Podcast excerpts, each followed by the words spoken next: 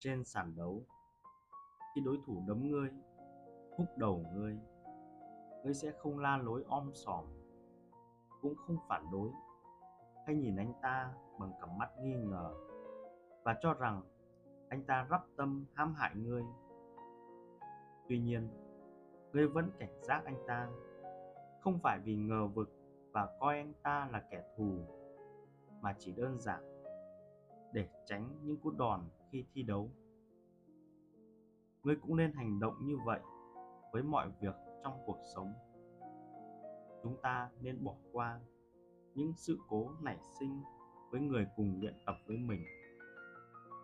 Vì như ta đã nói, làm như thế sẽ giúp ta có thể tránh xung đột mà không phải nghi ngờ hay ghét bỏ.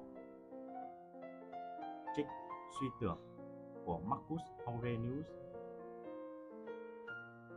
Bằng cách coi mỗi ngày và mỗi tình huống như một bài tập để rèn luyện, rủi ro mà ta có nguy cơ gặp phải, đột nhiên sẽ giảm đi rất nhiều.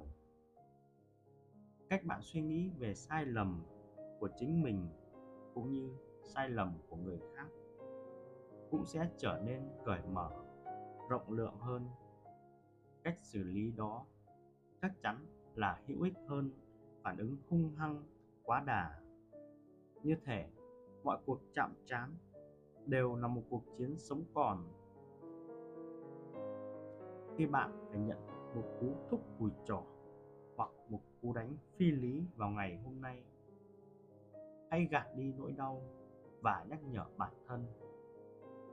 Mình đang học hỏi và người kia cũng vậy cả hai đang luyện tập mà thôi. Mình biết thêm một chút về đối thủ và qua phản ứng của mình. Họ cũng hiểu thêm một chút về mình.